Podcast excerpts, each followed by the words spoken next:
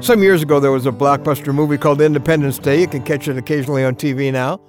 From what I heard, it wasn't about Ben Franklin and Thomas Jefferson. No, it was about an alien invasion of planet Earth. A unique concept. As this alien force moves across the world, the American military throws its most sophisticated weapons at it. They can't stop it. Even the White House gets destroyed, and the president barely escapes with his life. Other countries try to resist with their military. No one's even close to a match for this invading force.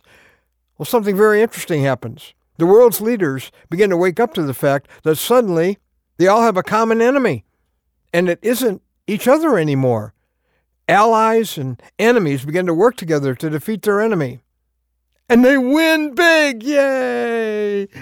I'm Ron Hutchcraft, and I want to have a word with you today about why our enemy wins.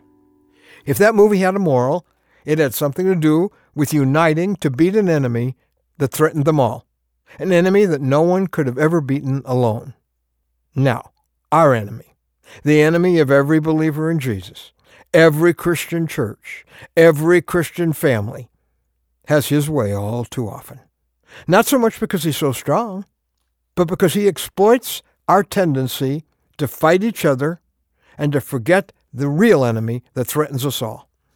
Someone said Christians are the only soldiers who form their firing squads in a circle. Phew, isn't it true? We shoot at each other so much, wasting our ammunition that should only be aimed one direction at Satan and his forces. Okay, our word for today from the Word of God Ephesians 6 11 and 12. It's a clarion call to fight the right enemy.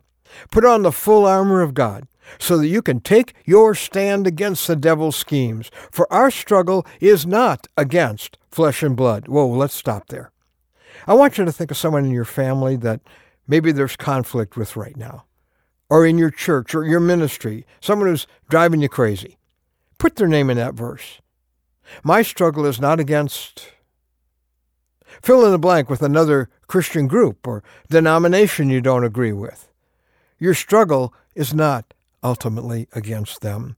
It says it's against the rulers, against the authorities, against the powers of this dark world, and against the spiritual forces of evil in the heavenly realms.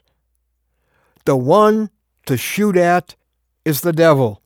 And the one who's trying to drive a wedge between you and that family member or that fellow believer is none other than the Prince of Darkness himself. But he wants you to think that they're the problem. He's the problem. We play right into his hands when we allow ourselves to focus on our differences, on our wounded feelings, on our turf, on our frustrations. We're doing what Paul calls two chapters earlier giving the devil a foothold. My guess is that somewhere in your life right now, your enemy's trying to divide you from another believer or believers so he can divide and conquer. The question is, are you falling for it? In that movie, until the forces of earth realized they were up against a common enemy, they fought separately, and they lost. God is calling us to wake up to our common enemy and to do whatever we have to do to remove the walls and fight together. To, as it says in Philippians 1, stand firm in one spirit, contending as one man for the faith of the gospel, without being frightened in any way by those who oppose you. This is a sign to them that they will be destroyed.